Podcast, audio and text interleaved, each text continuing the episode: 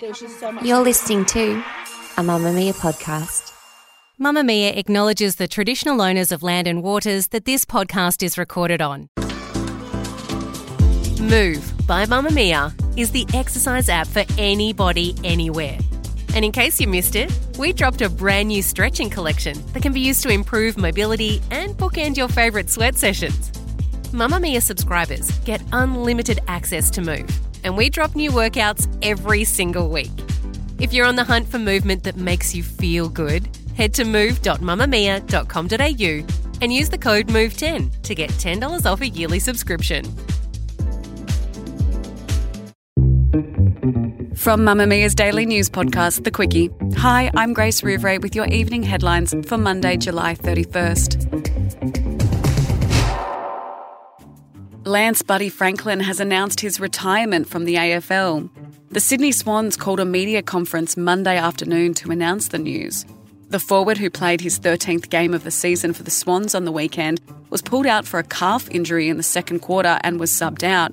Despite ongoing injury struggles and mental health challenges, Franklin played for ten seasons for the Swans. Franklin kicked his one thousandth A F L goal at the S C G last year, prompting thousands of fans to invade the pitch.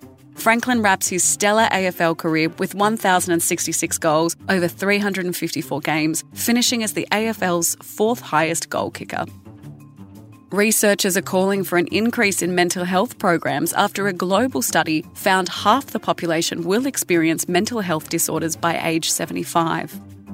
Research from the University of Queensland in partnership with Harvard Medical School studied data from face-to-face interviews of more than one hundred fifty thousand adults across twenty-nine countries. The data was collected over a twenty-one-year period via the World Health Organization's World Mental Health Survey Initiative, and found a high prevalence of mental health issues and disorders. The lead author, Professor John McGrath, said the most common were mood disorders such as major depression or anxiety. Researchers also revealed that mental health disorders typically emerged in childhood, adolescence or young adults.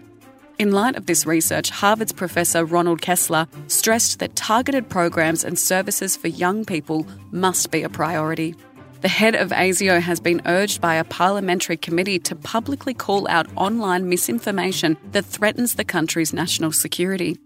The committee's annual review of the country's six intelligence agencies found a spike in misinformation over twenty twenty and twenty twenty-one. The committee's chair, Peter Carlyle, said the rise in misinformation coincided with the period of covid nineteen lockdowns, commenting that misinformation and disinformation around COVID contributed to the rapid change in the security environment during twenty twenty and twenty twenty-one.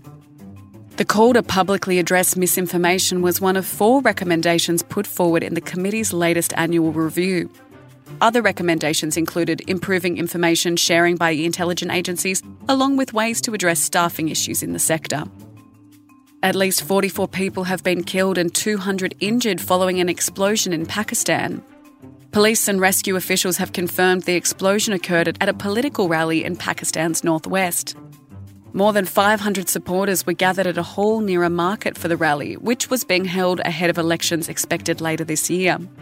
Today, provincial police have said that Sunday's attack was carried out by a suicide bomber who detonated his explosives vest close to the stage where several senior leaders were sitting.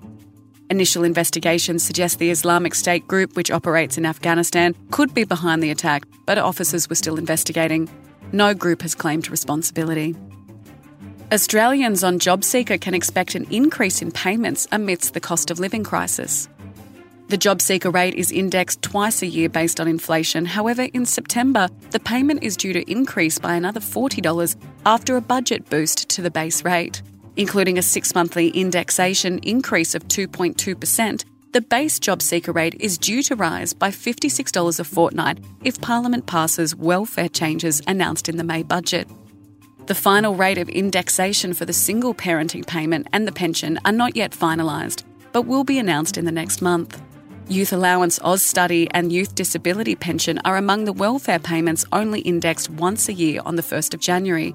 And will see no further increase beyond what was announced in the budget. The government is under pressure from the social sector to increase welfare payments and unveil new cost of living assistance measures. That's your evening news headlines. If you want more from The Quickie, check out today's deep dive on the latest heat waves across Europe. The Quickie, getting you up to speed daily, wherever you get your podcasts.